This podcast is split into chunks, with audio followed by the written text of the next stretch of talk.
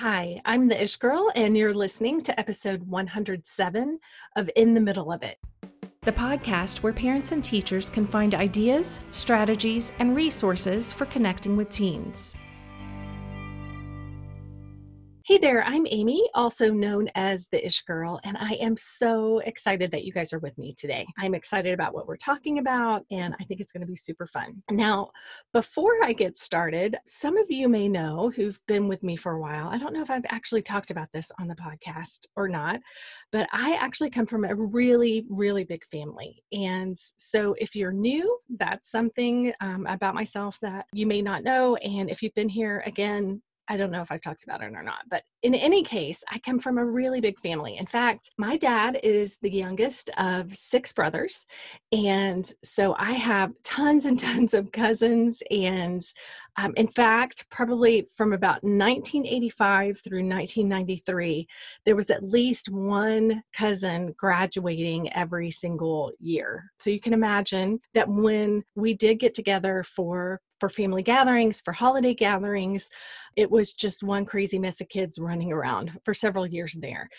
And we all are spread out all over Texas. And then one brother and his family lived in Indianapolis. And so it wasn't often that we all were able to get together to celebrate, for instance, Christmas. But when we did, it was so much fun. And I, um, I'm kind of in the middle of all of that stack of cousins. So I graduated in 90. So if that gives you an idea, there were, you know, I had five cousins ahead of me and a few below me. And so, anyway, just a lot of fun. And we're still fairly close. Like, so we are connected on Facebook and we sometimes get together. So, anyway, all that to say that when I was growing up, one of my favorite cousins, and you guys know you're all my favorites, but I really looked up to and still look up to my cousin Joy. And she's three years older than I am. And so when I was in high school, she was already in college. And the university that she went to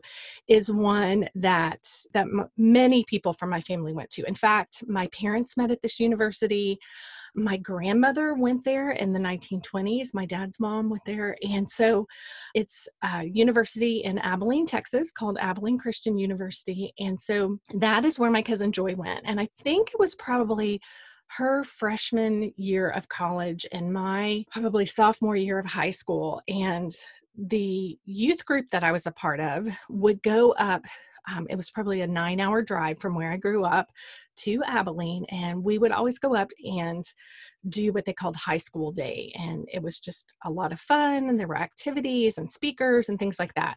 And I was so excited that particular year because I was able to hang out with my cousin Joy, who was there at university. And so I just remember being there with her and being in her dorm room. And I can't remember the exact things that happened but but this is one of those moments that just it was it was a moment of truth what i like to call like a moment of truth for me because it was very defining in how i viewed the world and it was just this lightning bolt moment and what happened was it's not a huge deal at all and joy if you're listening you probably don't even remember i don't know but i remember that there was a girl on her hallway who was kind of snotty to us as we walked by or something like that. And I remember saying to Joy when we got back to her room, like, man, she's really, that was kind of nasty. And and Joy said something along the lines of, well, you know what? Not everybody's to like me, and that's okay. And I just remember thinking, what? Like, not everybody's going to like you. Like, that's the goal, right? And that was kind of the beginning of my journey of recovering from being a people pleaser because until that point, it was all about making sure everyone liked me. And so, and that was really crippling, right? Because when somebody didn't, then I had so much of my brain power working on, well, why don't they like me? And how can I get them to like me? And what can I do? And and all of those kinds of things that in retrospect and knowing what I know now are super unhealthy. But when you are a people pleaser, and I know many of us are, that is your mindset. And I'm starting with that story today because it really fits in well with what we're talking about. So just hang with me. I'm going to circle back to it later on in the podcast. So hold on to it for a second. Just remember me sophomore in high school, probably 15 or 16 years old, with my awesome older cousin and realizing oh wow you you don't have to try to make everybody like you so hold on to that what we're talking about today on the podcast is interacting with your students parents and my question and i have several that i just want you to be thinking about as we're talking is does it really matter if you get along well with the parents of your students? And why are parent teacher interactions often so tense? Now, in the last episode, what we talked about is how your organizational skills are going to increase student engagement and performance. And today, we're talking about how those relationships, those parent teacher relationships, affect student learning and do they? I would say they absolutely do. So I would say that parent communication, whether it's positive or negative, really does have a direct impact on student learning. So if you're struggling with those interactions with your students' families, does that really matter? And I'm sure you're not surprised to hear me say that yes, yes, it does really matter. And here's why. And and i think if you think about your own experiences if you don't have children yourself yet if you think about your own interactions with teachers and the ones who had a relationship with your family whether it was positive or negative i want you to think back and think about did those have an impact?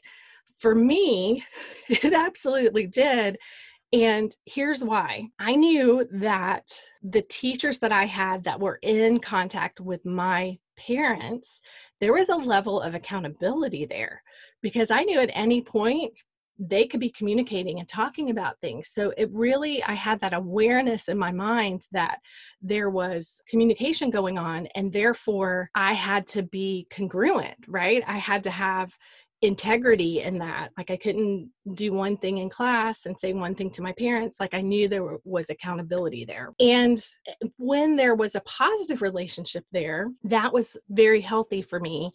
And i knew that those teachers cared enough to interact with my parents and to, to call me on things if i needed it. But also and again remember the people pleasing thing i really wanted my teachers to say good things to my parents, right? I, again, I very much wanted to please my parents. I tried to perform well, do well in my classes. Like I wanted that positive affirmation. So that had a huge impact because I knew that those teachers would be in contact with my parents. I wanted them to say great things. Now, if you flip that, if I had a teacher who maybe had tangled with my parents and not that I can remember a whole lot of those but there was a different tone at home which i have to say my parents were really great about you know you had regardless of how your teachers are acting it is your responsibility to be respectful and to follow their instructions and to follow the classroom rules and things like that. So there was accountability there as well but there was also kind of some understanding there if my parents knew that things were tough in the classroom and if they knew that that particular teacher was a little off or uh, negative or, or whatever. And I would say for me that, and I'm thinking of one teacher in particular where I, I really did, it affected my learning. And I was very, um, I would say, obnoxious in class and in questioning this particular teacher about what my, you know, how she was instructing us. And uh, I was having trouble understanding things. And so I was probably not probably i was a little belligerent with her uh, about that but i also knew that my parents knew that and so that gave me a little bit more boldness with this particular teacher because their interactions with her had not been as pleasant. So, if you've had that kind of experience as a student yourself, you get that. If you are a parent and your kids are of school age, I think you know exactly what I'm talking about because you know that your child responds to your energy towards different people. So it it absolutely affects things. Now as the teacher i also think that problems with difficult parents can directly impact your interactions with those students. So, if you have a student whose parents have been confrontational or negative towards you or complained or or any of your interactions have been tense, that can affect how you treat that student. And and I would ask, and I'm asking myself this too, is is that fair? Is that fair to that kid to treat them differently or and and maybe you're not treating them differently maybe it's just that feeling that you have that energy that you have towards them so you're saying all the you know all the right things and doing all the right things but there is definitely um, a difference maybe in the energy that you have towards them and kids can sense that we can sense that when somebody has a different energy towards us that's maybe not as positive as we would like. So I would challenge you how can you avoid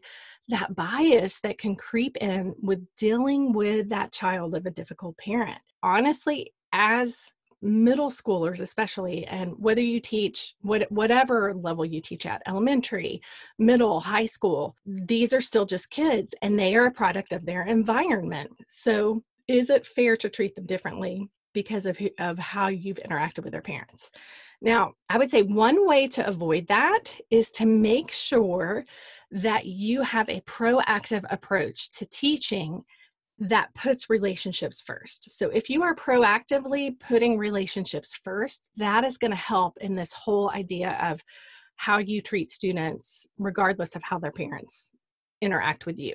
And being proactive involves initiating contact with parents instead of waiting for them to contact you. You really don't want to be in the position of just reacting to the things that parents are asking you or in extreme cases complaining about, right? So you want to be proactive. And I would say for any given school year, as soon as you can, initiate positive contact with parents, right? So, whether that is a letter introducing yourself and kind of laying out some of the um, expectations and classroom procedures and what to expect for the year and, and you know, all those kinds of things, that would be a, a great minimum place to start. I would also say interacting with parents on a more personal, granular level and sending them it doesn't even have to be that long and it can be a template of hey i just want to let you know i'm so enjoying joe in my class and um, he's doing great and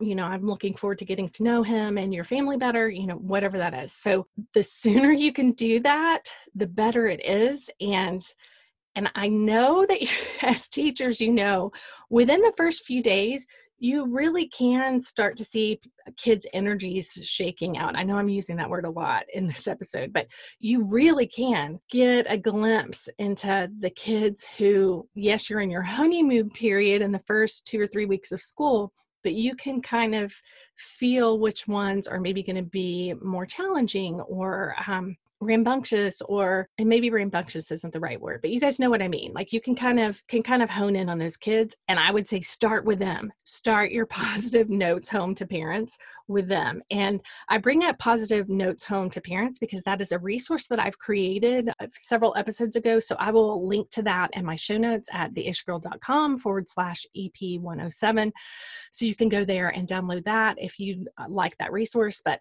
anyway start with those kids where you maybe have a little red flag with them because the sooner you have that positive interaction then if you have to have any other kinds of interaction it will have cushioned that a little bit and those parents will know that you really care about their student and they're not hearing from you for the very first time on something that's maybe a little more challenging or confrontational. Okay, now if you are a new teacher, getting into that proactive position with parents can be really challenging. So here are just a few things to keep in mind if you are new and you want to and you want to do that or maybe you've been in the classroom for a little bit and this is just a good refresher and reminder. So number 1, you need to set those expectations from the beginning. And this goes back to what I talked about last week about creating systems because when you have thought things through and have it down on paper like when homework will be routinely due or you know what your homework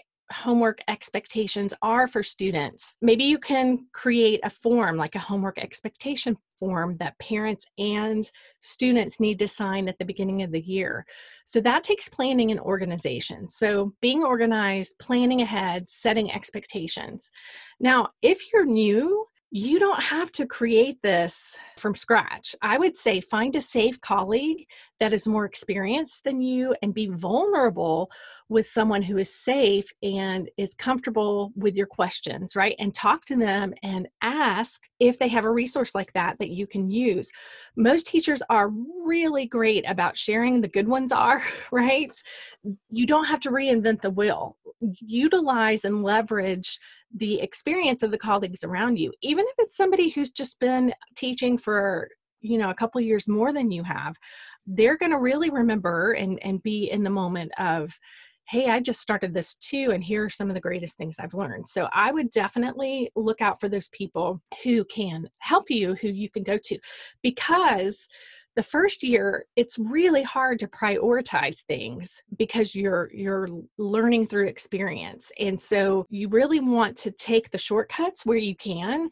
So maybe you're not 100% happy with what that email or the language looks like for that particular document that you've borrowed from another teacher. That's okay. Use it for this year and just make a note to revise it over the next summer before the next school year or however you want to do it so that you're prioritizing the things that are super important in that first year which is mastering the curriculum and forging those relationships with your students and really figuring out where to place your time so that you are making the maximum impact in your classroom. And if you get caught in the weeds of trying to you know again reinvent the wheel then it's going to make it a really frustrating year for you.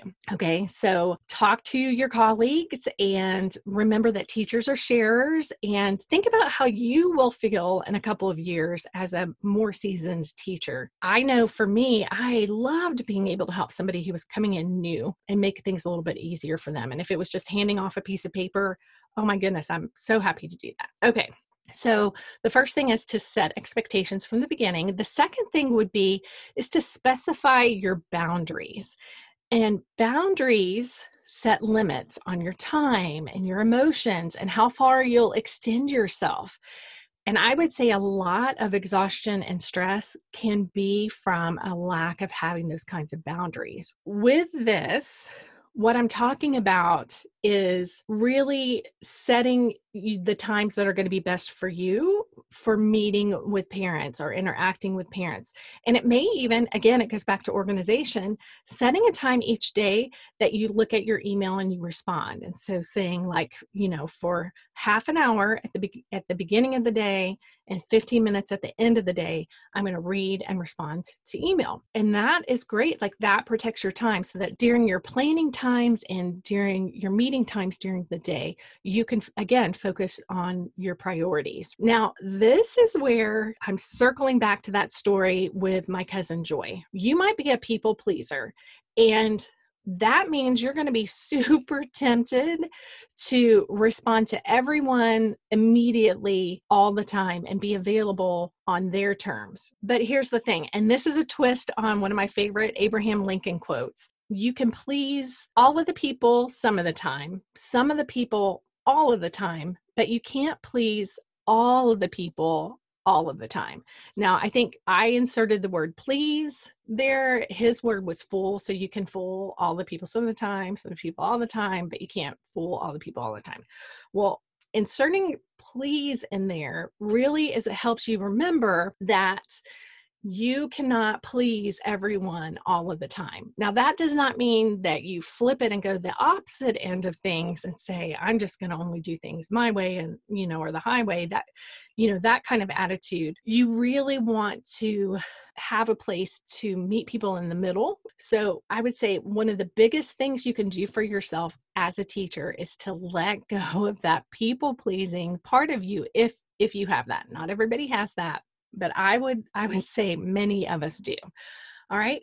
So setting boundaries with parents might look like this. Instead of telling them you can't meet with them when they want an appointment, you can let them know your availability from the beginning. So it, if you haven't let them know their availability, then they're they might call and say, "Hey, can we meet on Wednesday at two o'clock?" And then you'll have to say, "No, I'm in a class at that point." So when you proactively, when you let them know from the very beginning that you have office hours at a specific point. So if you say, I can meet on Mondays and Wednesdays, either by phone or in person from nine to 10 o'clock, boom, you have set your window, and parents know this is when you're available to give them time. But what happens when somebody steps over your boundary? For example, um, and I know this has happened before, a parent just shows up. They just show up and want to come and chat with you. It's to your benefit to hold the line. And again, this goes back to the people pleasing. This is not pleasant. It can be confrontational and and at the worst, a less confrontational situation, but still just as hard to deal with if you're a people pleaser is them being very disappointed in you and upset and offended and those kinds of things. But you really want to hold that line and say, you know what, I can't meet right now, but here's when I am available. Here's when I would be happy to schedule an appointment for you between 9 and 10 on Monday of next week or Wednesday of next week. So you are available, you're meeting in them in the middle, but you're not being taken advantage of. And I would say they're going to respect you even if they may be annoyed at the time. At least that's what I would hope. And by respect, I don't mean pleased, right? There's they're still probably going to be annoyed but they will understand that they've come up against your boundary, they've hit your wall, and you're serious about holding it. Now, in addition, I, and I mentioned this before, have specific times of the day when you address parent emails and messages. Again, setting time during your day to do that. Half an hour before school, 15 minutes after, like however you want to do that. Maybe you want to address those emails right after students leave, but definitely set a time limit because if you tell yourself you're just going to be doing it for 30 minutes, then that's going to help you. I would even set a timer, set a timer and when that you know bell or alarm goes off, then you move on to do the work that's your priority, your next priority. Now, the other really big thing, the third thing as far as being proactive with parents is to show up consistently. What I mean by that is you really need to be prepared for your job. You do not have to be perfect. Oh my gosh, you guys know I'm the ish girl. Perfection is not even a possibility, I think, probably for any of us. But you don't have to show up perfectly, but you do need to show up. Your work will be respected if you can show that you are making an effort, you are doing your very best. And right now, during the COVID pandemic, I think if we can all keep that in mind, and I, and I hope that this is one of those things that carries over once this crisis has finished, is just working to assume that everybody is doing the best that they can. So if you're a parent listening, assuming that those teachers are doing the very best that they can. If you are a teacher listening, assuming that the parents are doing the very best that they can. And that leads right into number four about being proactive, and that would be be optimistic. Assume the best of your parents, of students. I do have a couple of articles where it talks about how sometimes families feel misunderstood about their involvement or lack thereof. So I'm including those in the show notes again at theishgirl.com forward slash EP 107. And really trying to understand where those families are coming from. And there are all kinds of things that are going on behind the scenes in your parents' lives that you probably have no idea about, kind of the same way they have no idea about some of the things that are going on in your life. So, really make sure that you're approaching things with that, I would say, compassion and grace while still holding those boundaries. And I'm just going to throw in here um, this is a conversation that I've had with my friend Tammy quite a bit. I feel like in our society, especially right now when things are super polarized, there it, it feels like there's this either or of either you're super nice or you're super confrontational But there is this place in the middle where you're being very assertive, I think is the right way I want to put it. So you can be kind, but you're still asking for what you need and you're still holding your boundaries. And you can do it without being negative or disrespectful or having that confrontational energy. It can just be very assertive. I, I just think that that's the best way to put it. So you're saying, wow, I love that you are really invested in your students' education and their experience here at school with me. Unfortunately, right now is not a time that I can meet with you. I would love to schedule something next week. And that is very different than no i can't meet with you right now you know when my when my office hours are so if you want to meet then it needs to be next week between you know those are two it's it's the same information but very different communication styles right so so if you can aim for assertive which is kind and patient and still holding your boundary. And that is truly an art form. It's an art form to be assertive and kind and hold those boundaries without feeling like you're being a pushover or feeling like you're being a jerk. The fifth thing that you can do to be proactive with parents is to make sure you're investing the time. And again, I've mentioned this quote before in the past couple of episodes, which is from Stephen Covey from the Seven Habits of Highly Effective People. And what he has said is that with people, fast is slow and slow is fast. And building relationships takes time, but oh my goodness, it is so worth it. If you are starting your relationships with parents positively with those clear expectations, it's really going to help you when you have to have the harder conversations.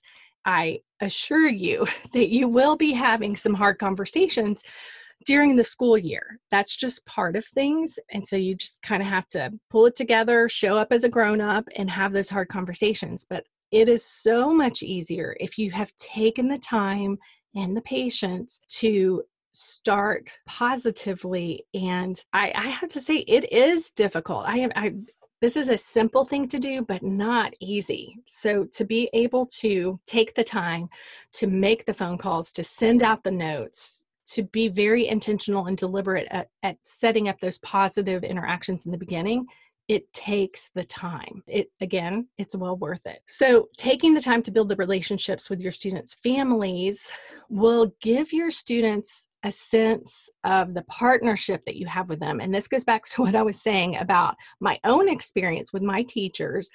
I knew that many of them were partners with my parents. Again, that motivated me to learn and I knew that I had support. It connected things, it connected my school life and my home life in a way that it, it was like a safety net. So I would also say that you want to assume that they want to be involved and then consider what might be keeping them from it. And again, this goes back to we don't know what's going on in people's lives. It requires a lot of empathy. And again, I have articles that relate to this um, in my show notes. If parents aren't responding, if parents aren't showing up in the way that you want them to show up to support their students, don't assume the worst because, again, many, many things can be going on. So, number six, the next thing is emotionally meeting families where, right where they are. You really have to have a lot of empathy to be able to do that. You have to ask questions and you have to share. And this is a quote from one of those articles that I mentioned keep in mind that what may seem like reluctance doesn't always mean families don't want to be engaged in their child's education. Many families would love to be more involved, but some families may face significant barriers like unpredictable work schedules or immigration concerns. For other families, their past experiences may make them feel that the school itself is creating the barriers. Reaching all families begins with meeting them where they are emotionally. They may have varied feelings about family school partnerships or have other priorities like health issues in their lives. So I think that really encapsulates what I was trying to say here, where there's all kinds of stuff. People are doing their best. And so having an empathy rather than a snap judgment to, you know, oh my gosh, like they they just don't want to be involved or they don't care or whatever it is you really want to proactively choose to have that kind of grace. Okay, does positive parent teacher relationship affect student learning and engagement? I think just from all that we've talked about, you, hopefully you agree that yes, it does. And when we can view that relationship as a partnership in our students' learning, it's going to be to our benefit and to our students' benefits. So we really don't want to give into the limiting beliefs that say parents should be kept at arm's length or are going to judge and criticize you. It might be true, but it might also be a limiting belief. You never know how a parent is going to respond. So, as a new teacher, parent communication can be intimidating. I know this personally oh so well. It can be hard to feel confident when you're learning this skill it's though it's going to come with practice. So you don't want to avoid this you don't want to put it off you really want to meet it head on because the more you engage with parents the more of a positive mental bank you know making deposits in that positive mental bank of okay that wasn't so bad once i picked up the phone and made that call or, or did that email. The more confidence you're going to have about doing it. It's, it's it's a snowball effect. And again, the biggest reason that we want to do this is that teens need both their parents and their teachers to be their mentors. You knew I was going to go there, right? They need us as teachers and they need their parents to be their mentors. And they need to see those mentors working together. And when you take the initiative with parents and show them that you are professional and consistent, you're going to begin to build a really strong foundation there.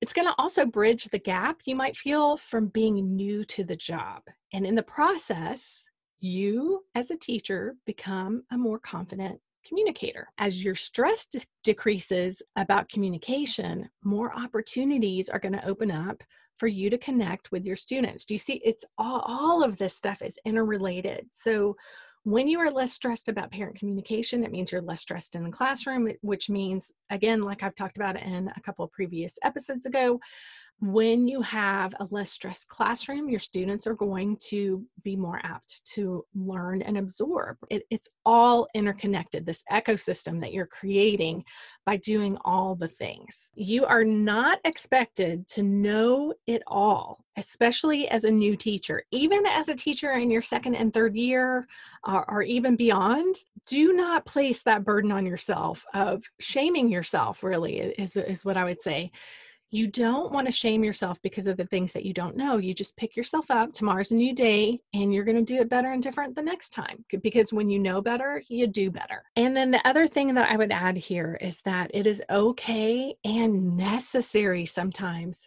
to ask for help. Remember that there are colleagues around you who are willing and happy to help whether it's giving you a word of encouragement or sharing a resource find those people who you resonate with and build that relationship so that you're able to have that kind of support if you are someone who needs that kind of help, then I would love to be that person who can help you. And as I've mentioned before, I am putting together a workshop. And if you are interested in joining that workshop, I would love for you to join the wait list to be notified when I open that up. And you can do that at theishgirl.com forward slash workshop wait list and if you go there you can you can sign up and i will make sure to get you all the information as soon as i release it. If you want to you can also just go straight to my show notes page. I'll have a link there to sign up for that work, workshop wait list and again the show notes for this week are at theishgirl.com forward slash EP107. And then I would also recommend that you join my email community. I share things there that I do not share anywhere else. Again, if you are one of my people, I feel super comfortable about being vulnerable with you and sharing a few more personal details and stories with you. So I'd love for you to become a part of that and become part of the Ish Girl family. And just another quick reminder I do have some really great, helpful articles in those show notes this week. So please be sure to check those out. I hope you guys have had a great Thanksgiving week. I am super excited to share more about that workshop very soon, so stay tuned.